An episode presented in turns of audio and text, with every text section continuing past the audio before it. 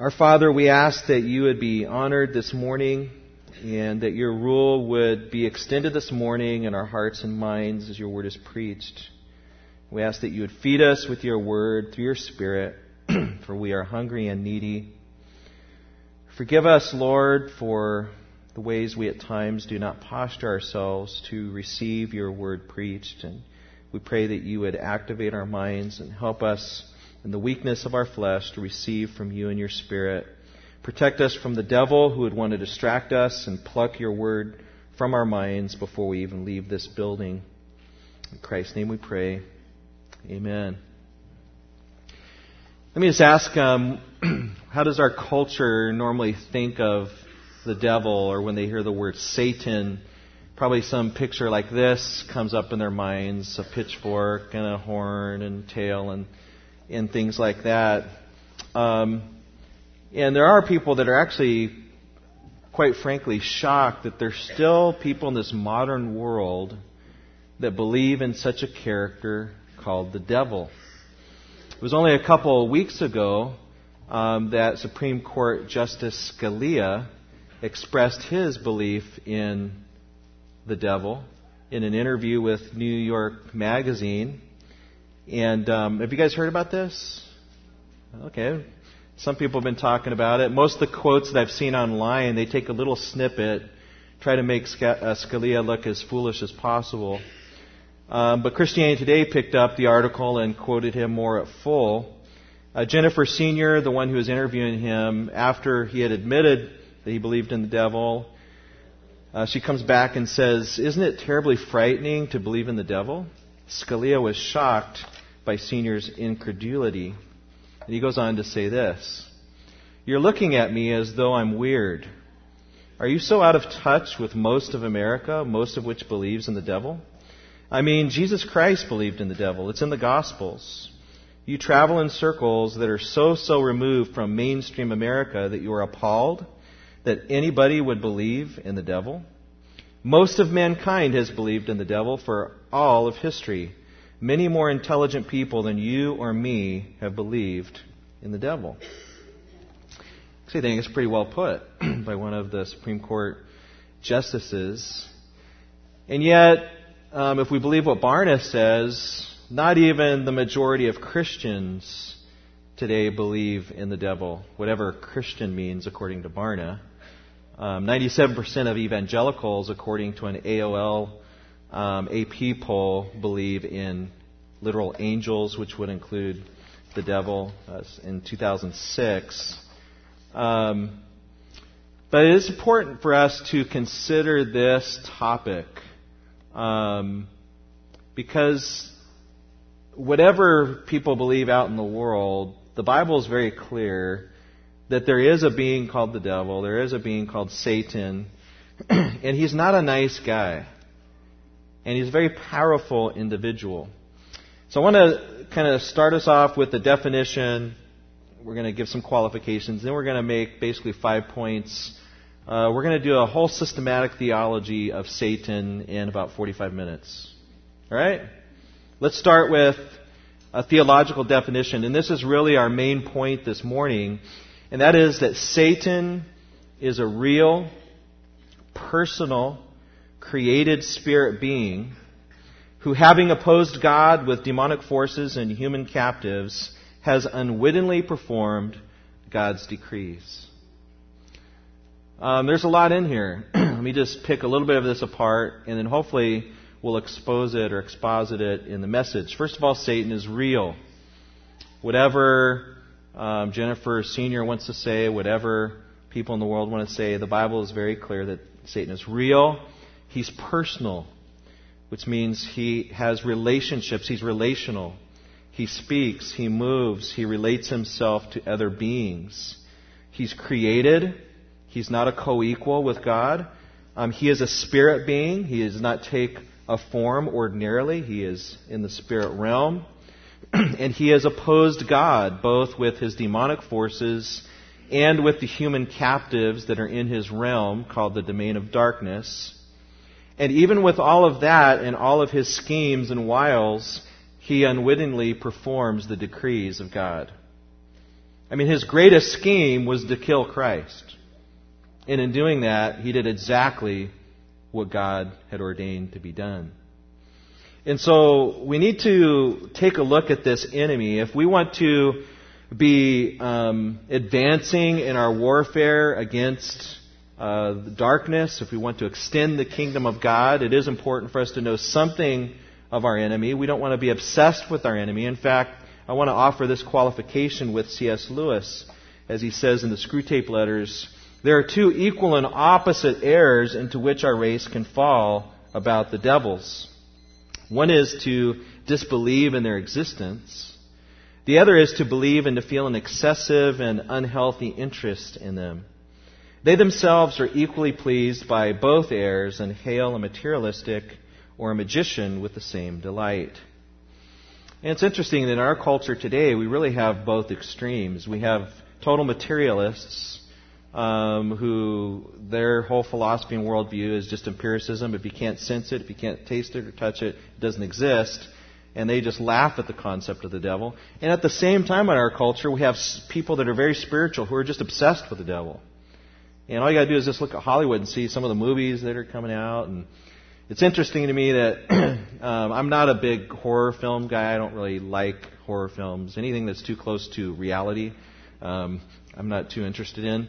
Um, but typically, what you see, right? What, what, what do you, what do you kind of get in these plots? Is there's some priest or some pastor that's shaking as he walks into a room, and then these powerful demons come and like just whip up on everybody, and, and the end the end story is normally that the devil's super super powerful. One time I was um, down in Mexico, staying in a hotel. We were on a missions trip, and we got to see a, a Spanish-speaking horror film and I'll tell you what, the, the Roman Catholics down there, they, they portray it a little differently. Um, this priest was just whipping up on the demons.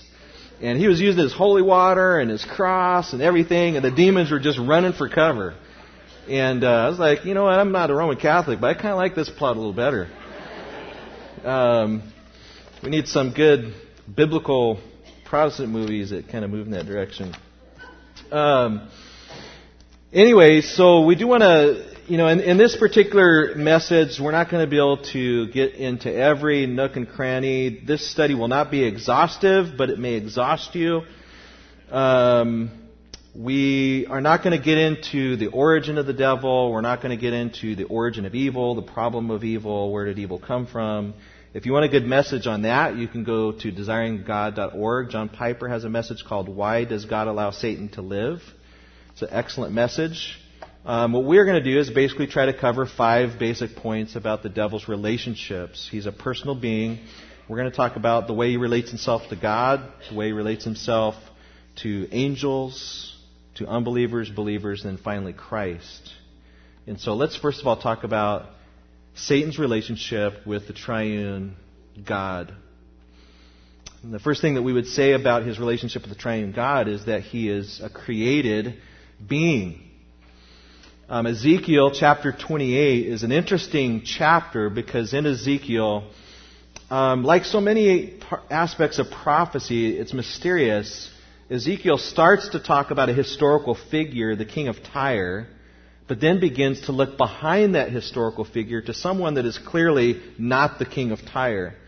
So he starts off in verse 12 about this lamentation over the king of Tyre, but then in verse 13 he says, You were in Eden, the garden of God. Well, the king of Tyre most definitely was not in Eden. Every precious stone was your covering. Um, on the day that you were created, they were prepared. You were an anointed guardian cherub. I placed you. You were on the holy mountain of God in the midst of the stones of fire you walked. You were blameless in your ways from the day you were created till unrighteousness was found in you. And just about every Christian theologian through the ages has seen this as is, is speaking of the beginnings of Satan, his creation, the fact that he was blameless, and the fact that at one point unrighteousness was found in him. So he's a, he's a created being. So therefore, as a created being, he is not equal to the Creator. And we can derive certain things uh, from this doctrine about Satan. He is not omnipresent. He's not everywhere He can't be at all places at all times. He's limited to one place at a time, and, and we'll look at some other passages later that demonstrate that definitely with the demons. Um, he does not know all things. He is not the yin and the yang. This is not a dualism in Christianity where you have this eternal struggle between these co-equal powers like Superman and Lex Luthor. No. This is God who is in control of all things, who has created an angel who has rebelled against him as a created being. A second thing that we can say about the relationship of Satan to the triune God is that Satan is controlled. Um, he is not out and able to do anything he wants. We see in the book of Job that he comes and presents himself before God and has to ask permission of God to have anything to do with Job, right? We're going to look at what he says about Peter a little bit later. When Jesus shows up on the scene, well, we'll, look at it right here. Um, Jesus says to Peter, Simon, Simon, behold, Satan has demanded permission. Some translations say he has asked to sift you like wheat. But I've prayed for you that your faith may not fail. And you, when um, once you have turned again, strengthen your brothers. So the devil in the spirit realm, and we don't understand these spiritual realities, but the devil had come and said, I want to go after Peter. And Jesus Christ, obviously as God, is aware of this and says, But I've prayed for you, Peter, and you don't have to worry. When you come back, here's what you're going to do. and so the devil had to go through the proper permissions to be able to have anything to do with Peter. Everywhere Jesus is going, you find demons or demon possessed people just falling on their knees before Christ and proclaiming him as Christ, begging him not to condemn them before their time, asking if they can go into swine or what have you. In Luke 4:41, uh, demons also came out of many crying out saying, "You are the Christ, the Son of God," and he rebuking them, did not allow them to speak, for they knew that he was the Christ. So the devil and his, his minions are underneath the powerful control of God and Christ. We don't have two co-equal forces who are arm wrestling. This is a popular picture that you'll see online. And I guess one of the positives of this picture is you don't see Jesus straining. So maybe they're trying to show that he's not straining in this arm wrestling match. At the same time, the devil looks pretty buff. And so you're kind of like, okay, who's going to win? The good side or the bad side? And um, no, this this would be just, you know, Jesus would have a finger up. I mean, just, there's just no comparison. The devil would be groveling before Christ, saying, "Can I please? Can I please?" That's the picture that we have of the devil before Almighty God. And then thirdly, Satan is already condemned. Um, Jesus, in fact, the first John says that the Son of God appeared for this purpose. This isn't the only purpose, but clearly this is an important purpose to destroy the works of the devil. we see in Revelation chapter 12, this is a really kind of crazy chapter to get your mind around because there's there's kind of um, replays of the past, and then there's kind of you're shooting out into the future.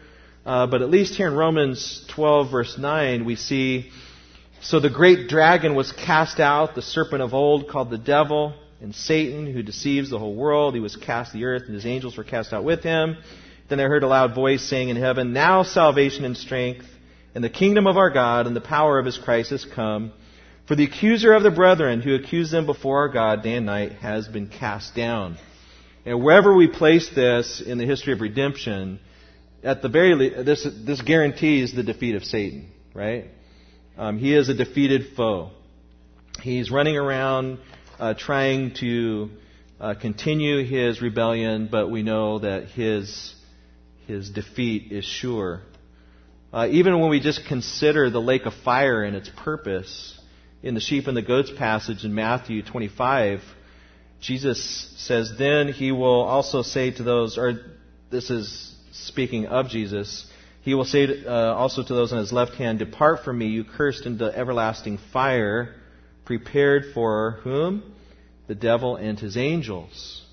So there's an, a fire that has been created by God that is everlasting. We call this the lake of fire in other places. And the very purpose for which it was created was for the devil. The devil and his angels. It's a place where he is going to live forever and ever and ever, as we see in Revelation chapter 20.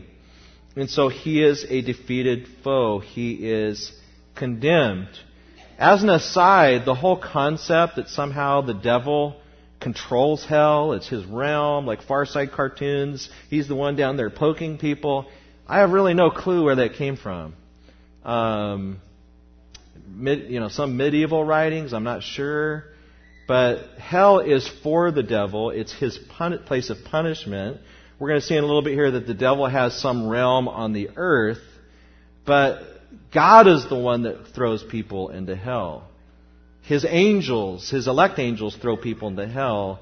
Um, the devil will be thrown into hell. It's not some realm that he rules where he's down there punishing or poking souls or whatnot. Um, I should have brought up a Far Side cartoon. Um, secondly, so so how does God relate Himself to, or how does the devil relate himself to God? He is a crushed enemy. He's created, right? He's controlled. Uh, but the devil also has relationships with other created beings, other angels. And we'll just talk about this quickly. That Satan, first of all, rules over fallen angels. Um, we see that he is called in places the ruler of demons. Beelzebub, a title that used to be used of a Philistine god, but then over time got, began to be applied to the devil himself as a ruler of demons. We see these types of words being used on the pages of Scripture. Um, and then the devil also relates himself to elect angels. And just one such passage where we see this type of relationship uh, between Michael, for instance, and the devil in Jude 1 9. um, Jude says, Yet Michael the archangel, in contending with the devil when he disputed about the body of Moses, dared not bring an accusation or against him a reviling accusation, but said, The Lord rebuke you. There's some mysterious stuff going on here that's difficult for us to figure out. But at the very least, one of the things that we see here is that Michael, who's a pretty heavy dude, respects the power of the devil and doesn't try to revile Satan. In fact, he calls upon the Lord to do the damage. And part of the lesson that Jude's trying to point out here is these false teachers over here are trying to do face to face battle with the devil, and that's stupid. Because Michael doesn't even do that. And this can be implied in all kinds of ways today um, with people who uh, are trying to practice spiritual warfare and the way that they're trying to command demons and things like that. Um, learn from Michael. This guy is a powerful dude. You don't want to mess with him. But Christ is so much more powerful, so just hang with your buddy Christ, right? Hang with Jesus. Jesus will take care of him. Don't try to face him face to face. So that's the relationship that we see on the pages of Scripture between Satan and the angels. Thirdly, Satan's relationship with unbelievers. Um, we see that Satan rules the world in some sense. Uh, 1 John 5:19 says the whole world lies in the power of the evil one.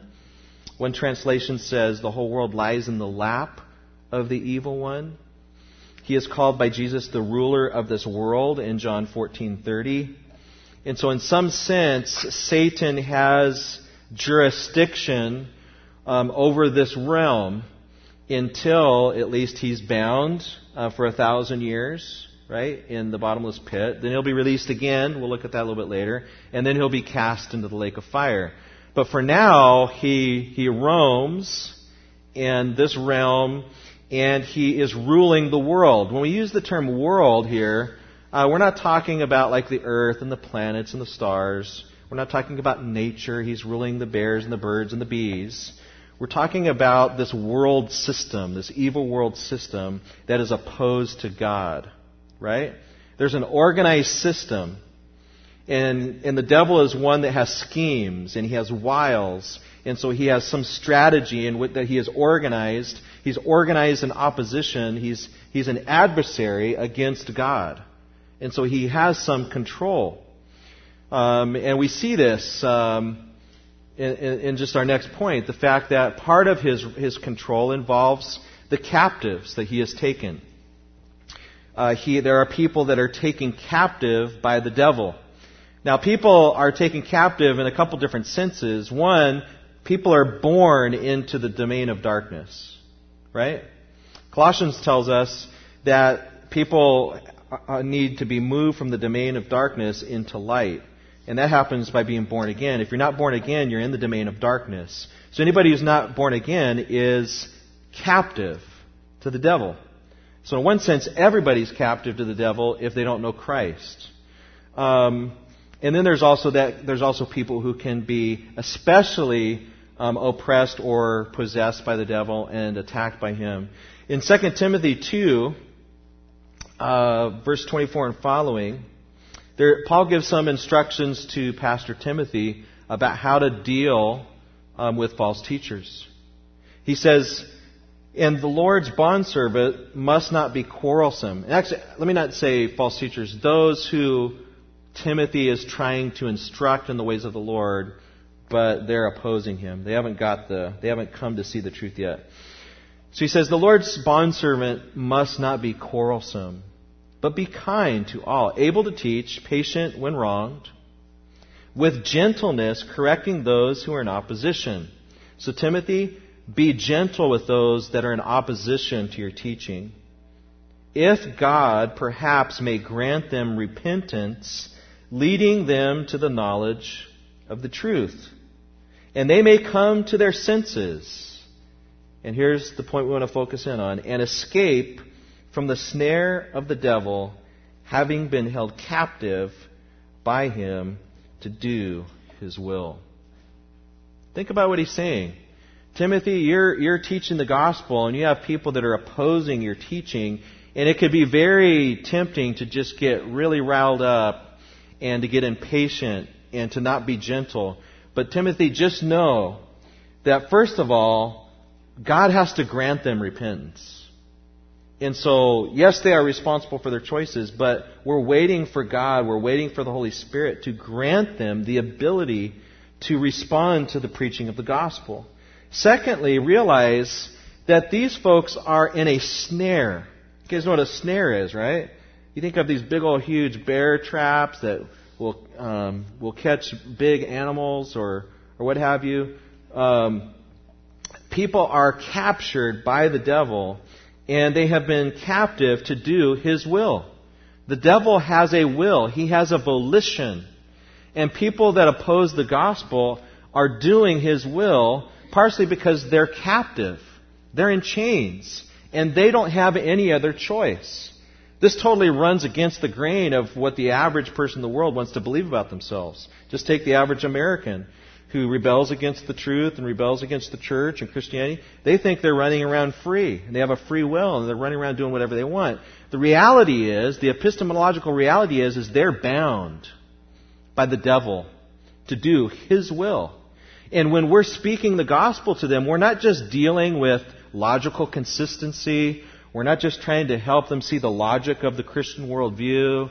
We're not just trying to provide rationalistic or in empirical arguments for the Bible. We're, this is a spiritual warfare. We're dealing with God who must grant repentance and who must break the bonds of demonic captivity. And so, people that you're engaged in conversations with, think of your unbelieving family members or workmates or friends. This is not just, let's have a logical conversation. These are people that are captured by the devil to do his will. And so that should, that should work in our hearts, actually compassion for them, right? We should hate the devil for it, right? And it should make us vigorous in our fight against his kingdom, but we should actually find welling up in our hearts a compassion for, think about it, a compassion for uh, atheists, a compassion for those that are opposed to biblical marriage, a compassion for people that are rebelling against God's design right? Because they've been taken captive. And so Satan rules the world and he is taking captives and he also uses um, deceivers. So he takes some of these people who, who he has um, captured, and then he begins to use them for his purposes. He uses them to spread his lies. Uh, for instance, 1 Timothy chapter 4. Again, Paul speaking to the pastor Timothy, he's prophesying here when he says, Now the Spirit expressly says, that in latter times some will depart from the faith, giving heed to deceiving spirits and doctrines of demons. What are doctrines? This is teaching. There's, there's, there's teaching that's going on. It's, it's, it's emanating from demons, speaking lies and hypocrisy, having their own conscience seared with a hot iron. Now, Paul gives an example of some of the things that they're teaching forbidding to marry. Don't get married. And, and many times in, in, in history, people have been taught to not get married because it'll make you more holy. Other times, people say, don't get married because then you can live it up and really enjoy life. Forbidding to marry, commanding to abstain from foods which God has created to be received with thanksgiving by those who believe and know the truth. And he goes on to argue that all foods are good if they come from God. It's interesting to me that both in biblical times, you had people trying to argue about certain dietary regulations that were supposed to make you more holy. If you didn't eat this and if you didn't eat that, then you could be more holy and more righteous before God. That's still going on today. But it's interesting to me, it seems like it's taking a new form and I'm, I'm somewhat surprised at how many young people I run into um, that are really, really caught up in a gospel like fervor over not eating meat or some such type of dietary regulation. Now, I don't want to suggest that there's no good reasons for vegetarianism or there's no reasons to not do this or not do that. But there, I'm discerning a religious fervor in our culture of gospel like intensity where this seems to be an issue for some people. That is the issue. And if you eat this type of food and if you eat that type of food, you're damaging the environment and it's a terrible thing to do to animals and you're going to die early. And God, and then they throw in and God doesn't want you to do that. And Paul comes along here and says, this, there's nothing new about this stuff. There's nothing new about any of this. These, all, all these types of teachings have an origin and, and the devil has his people. Uh, Paul, when he left the church of, at Ephesus, he told the guys there, the elders, he said, Now when I leave, here's what's going to happen. Wolves are going to come in from outside seeking to devour the church, and they're going to rise up from within, and they're going to seek to devour. And the elders and the pastors were given a charge by Paul, and to this day, elders and pastors are given the charge to watch out for, for demonic movement from without and from within. Those that would want to gain a hearing from out and come and teach things that are contradictory to the gospel, and those that would come from within and teach things that are contradictory to the gospel. We are called to be vigilant and be aware of the devil's activities. Um, and to realize that, you know what? We're not super smart. We need to be careful and realize that the devil's been doing this for a long time. As A.W. Tozer says, the devil is a better theologian than any of us and is a devil still. He knows what he is doing. And he's not so um, dumb to just come straight out and feed you a lie. I remember the, one of the first times I preached the gospel in front of a, a larger audience. I think I was probably 18 or 19, I was playing in some music band and got up real nervous to share the gospel, and I was thinking three or four sentences ahead of myself, and everybody's smiling. Look at this young guy up there preaching the gospel. And then I said, and you need to receive the devil into your heart. And I had no idea that I had said that. I just all of a sudden everybody stopped smiling. And afterwards, somebody had to tell me what I had just said. I was thinking three, four sentences ahead, got my words all mixed up. And uh, so, I mean, somebody could have easily come up to me and said, Deceiver! Um, I mean, you know, the devil does his crazy work, but we need to understand that as smart as we think we are, um, this guy is this guy's a smart guy. And we need the gospel. We need each other. We need our pastors. We need the Spirit as we try to resist him. Let's talk about a fourth thing. So, you know, we've talked about how Satan relates himself to the triune God. He's got a relationship with angels, both elect and fallen.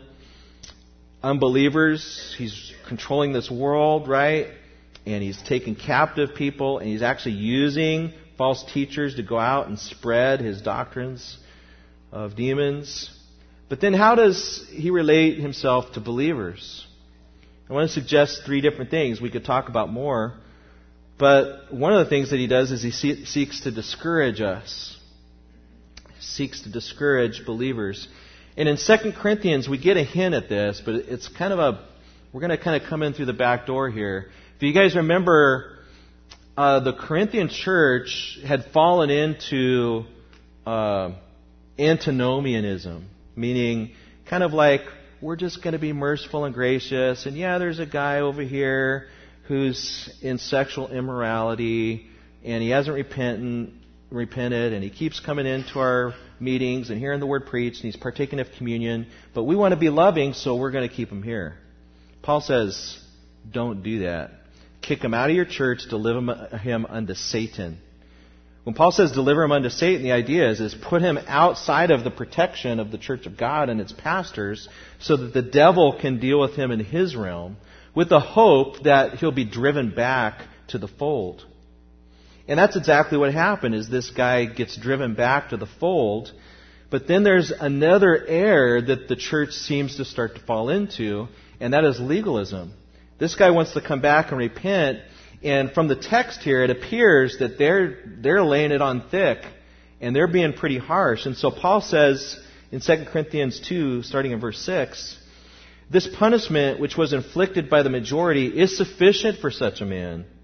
So, so that on the contrary, you ought rather to forgive and comfort him, lest perhaps such one be swallowed up with too much sorrow.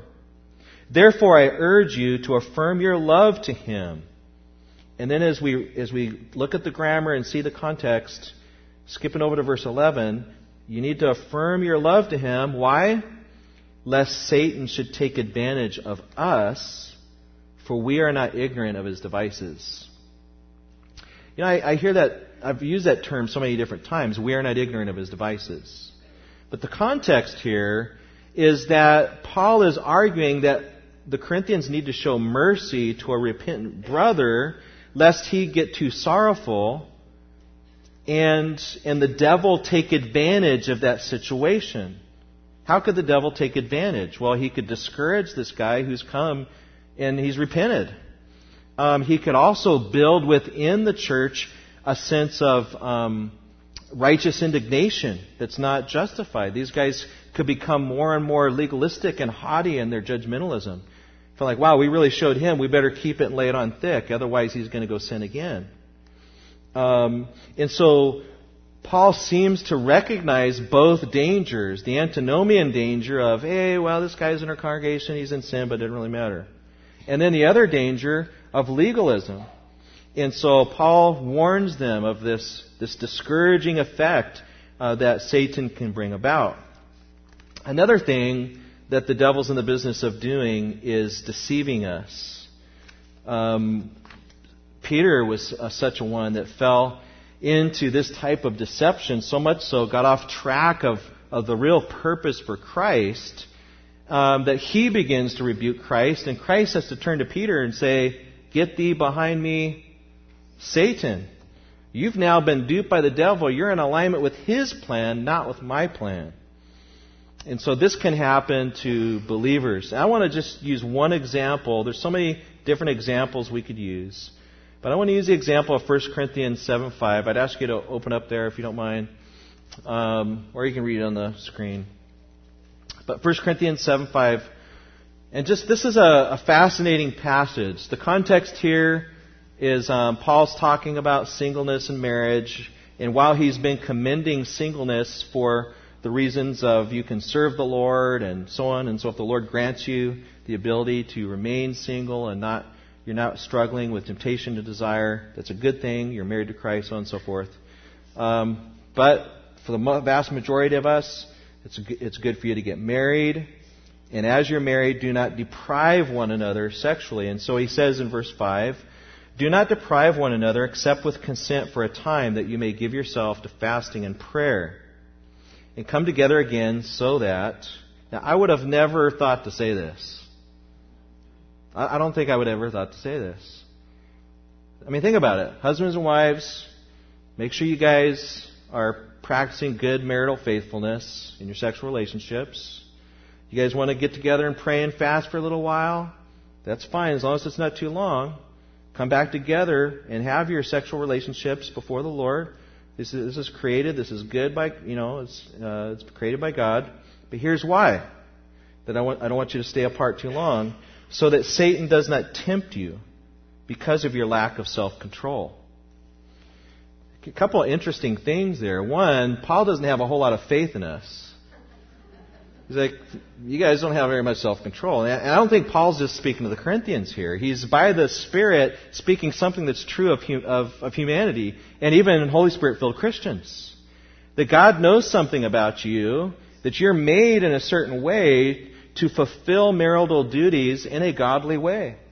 And that when you're not fulfilling those marital duties, that you are prone to temptation. And the devil knows that. And he can tempt you. Now, some of the single people are just like, what the heck? Why would anybody not want to continue their marital relationships? But all you married people are like, yeah, I can understand why that's a temptation. there's things that happen in life, right? Kids, you know, and there's all kinds of stuff. You get mad, you know, at each other and anger and, um, you know, here's just the example of prayer and, and stuff like that. But, and I, I just think um, on the pages of Scripture, there is an argument that can be made that the devil, one of his schemes is to attack sexuality human sexuality in general, but also sexuality within the church and within marriages. Um, and so he knows where to attack. And Paul knows that. The Holy Spirit knows that. And so he's saying, hey, prayer and fasting, that's great, you guys, but get back and have relationships. There's nothing ungodly about that. In fact, that's a godly spiritual thing, and it's good, and it'll protect you from the devil. We need to receive that message, brothers and sisters. Uh, Malachi chapter 2, 4 to 6, 14 to 16. Here's one of the reasons why I, I think this is such a big deal, both from God's perspective and then and then we'll evolve, we'll kind of develop here why it's such a big deal from Satan's perspective. Um, Malachi's given a prophecy to the Israelites, um, northern tribes, but you say, why does he, why does God not regard my offering?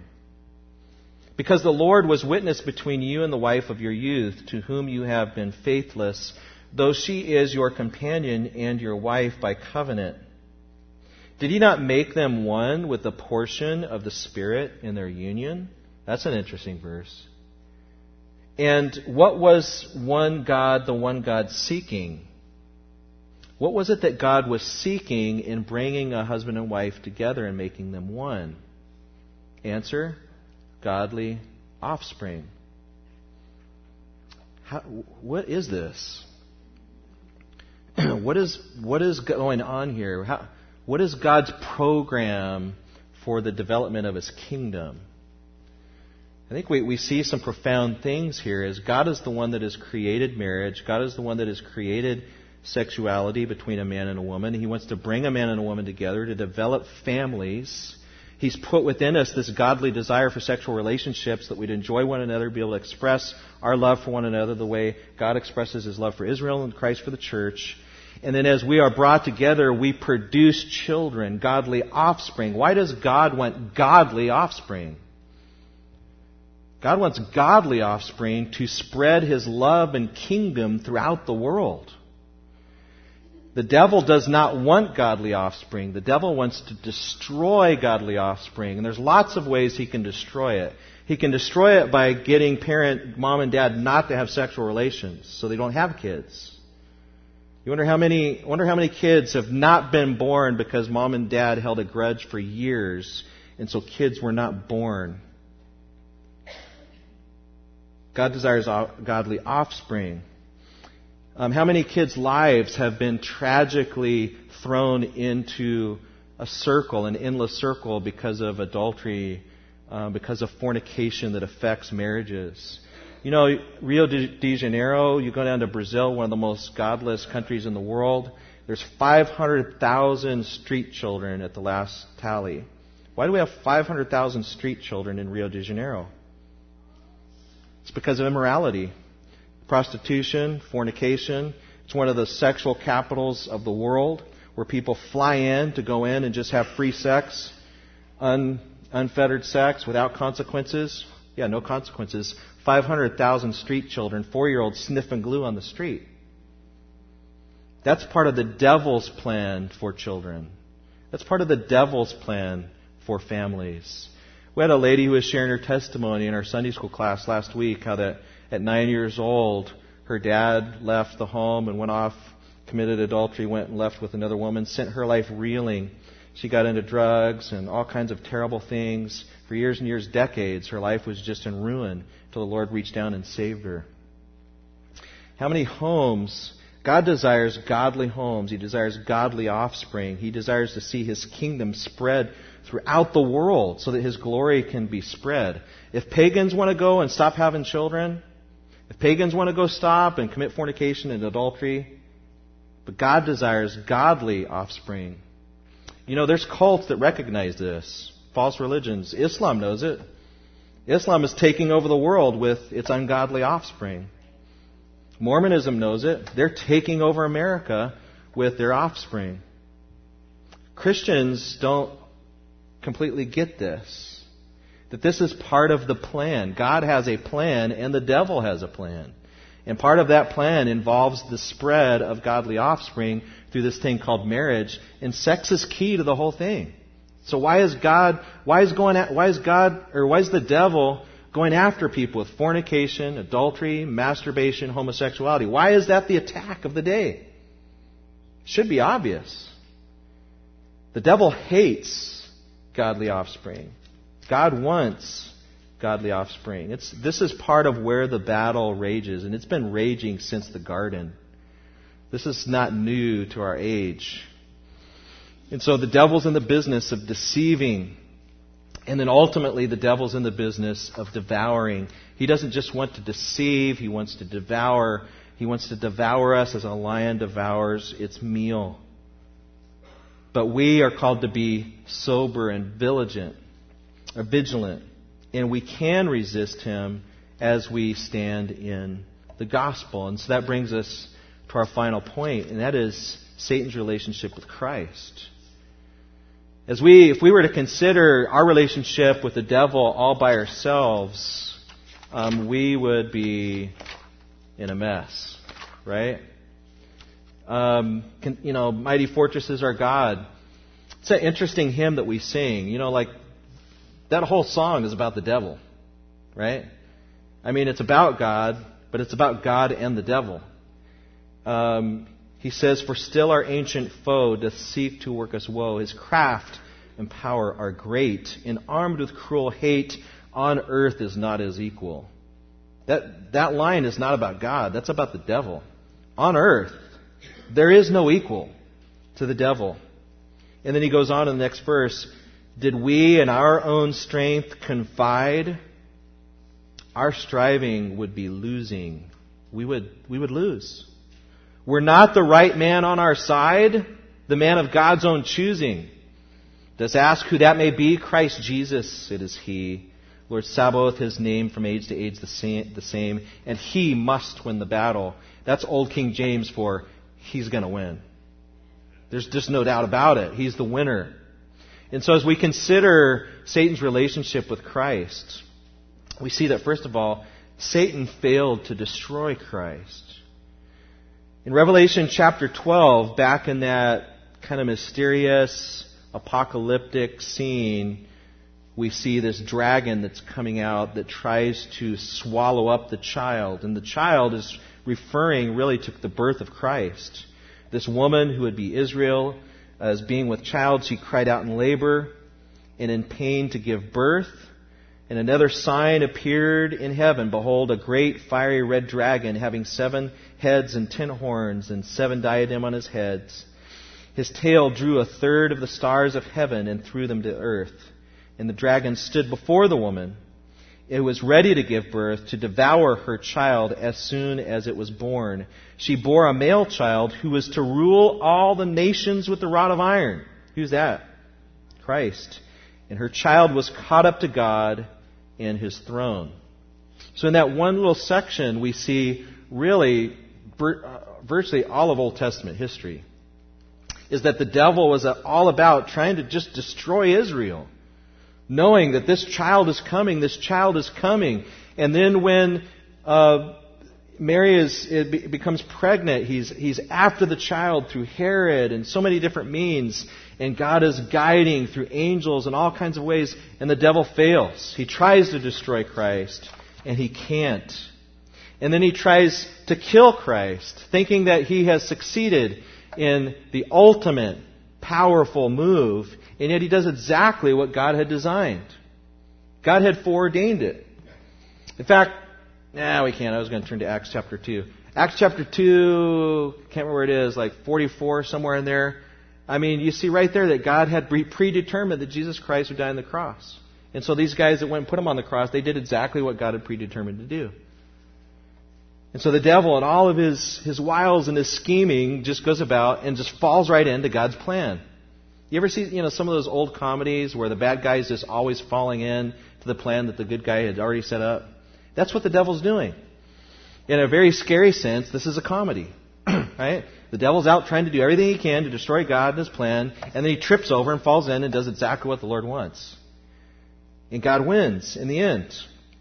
He tried to tempt Jesus and it utterly failed. Hebrews 4:15. We do not have a high priest who cannot sympathize with our weakness, but was in all points tempted as we, and yet without sin.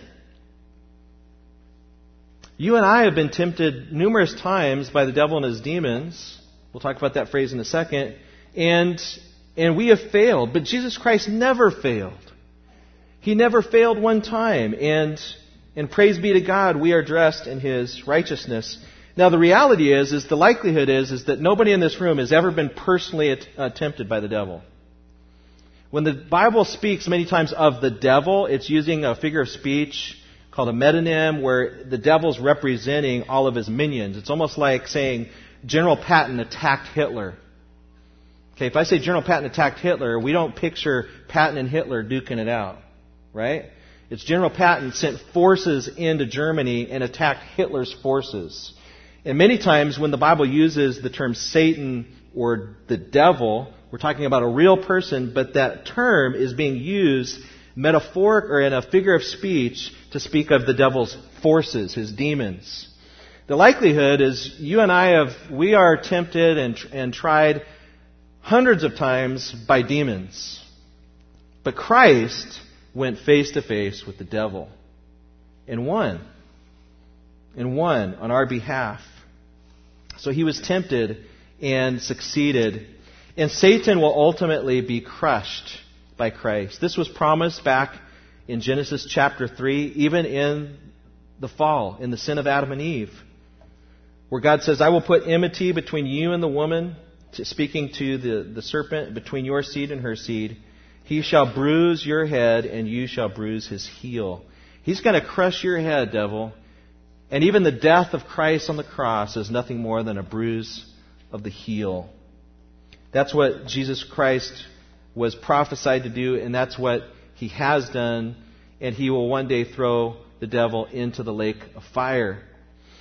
In Revelation chapter 20, you can open there quickly. I don't want to read this at length.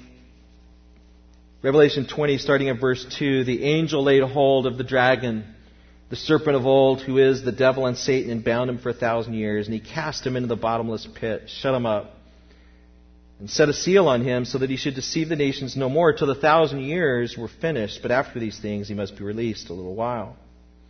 Now, when the thousand years have expired, Satan will be released from prison. He will go out and deceive the nations which are in the four corners of the earth, to gather them together to battle, whose number is as the sand of the sea. They, will, they went up on the breadth of the earth and surrounded the camp of the saints and the beloved city. And there's a huge battle that breaks out. It goes on for years and years and years, hundred year war. No. Fire came down from God out of heaven and devoured him. End of story. Then, because these are ultimately eternal beings in the sense that they will live forever, the devil who deceived them was cast into the lake of fire and brimstone where the beast and the false prophet are, and they will be tormented day and night forever and ever, the end. That's the destiny of your adversary and mine. He will be tormented day and night forever and ever. And we will praise Almighty God. And we will praise Jesus Christ for his punishment of this evil, evil being.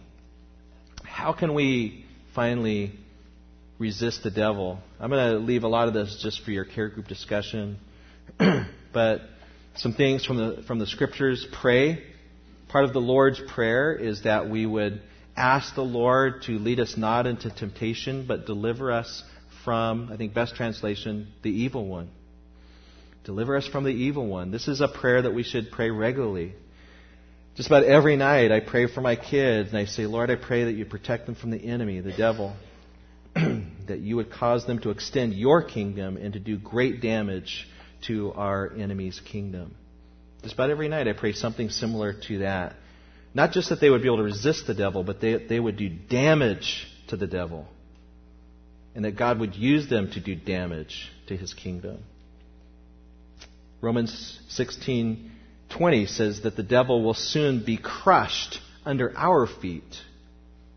That we will actually be used by Christ to crush the devil's works. Secondly, believe the gospel. All that gospel, all that armor stuff in Ephesians 6, those are all just synonyms for the gospel. Just believe, trust that Christ has been tempted and yet has survived, and that we, like, like Zechariah's picture in Zechariah, I think chapter 4, we've been dressed in that righteousness.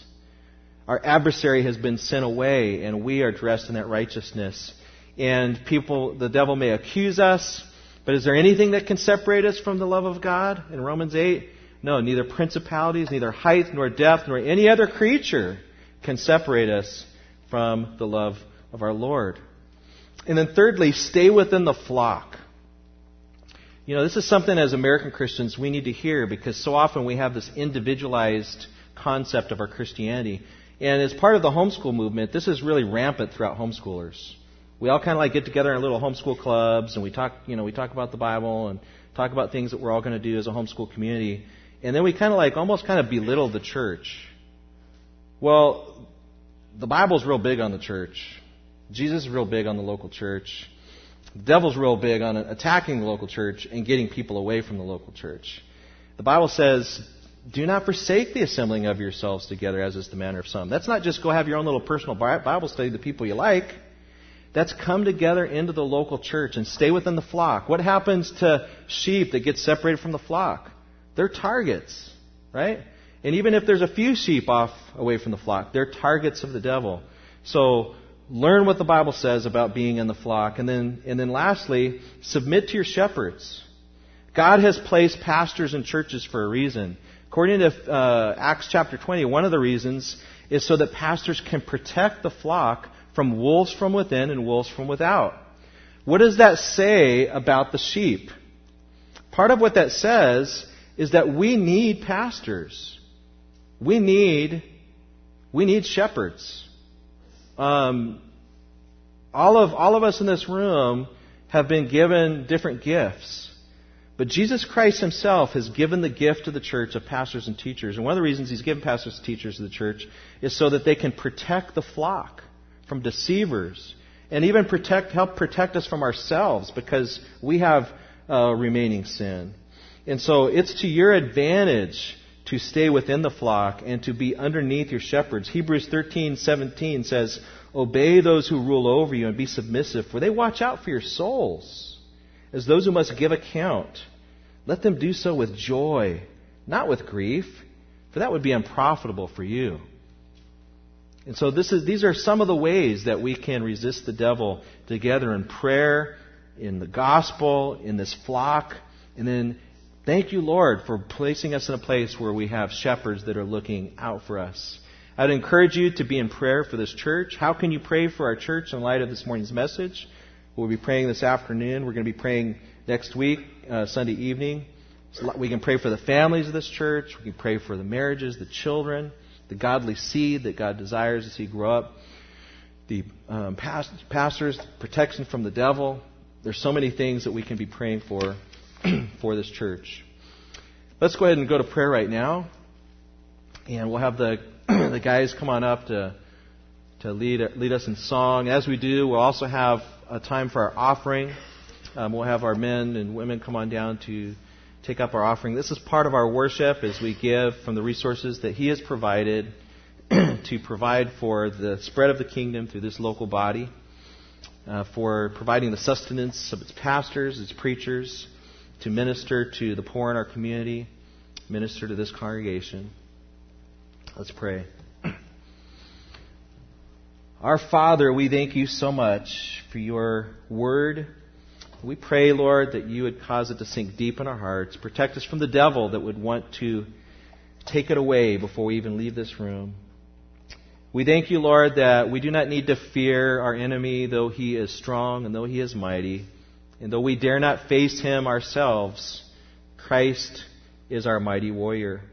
And he will defeat our foe, and he will crush him under our feet.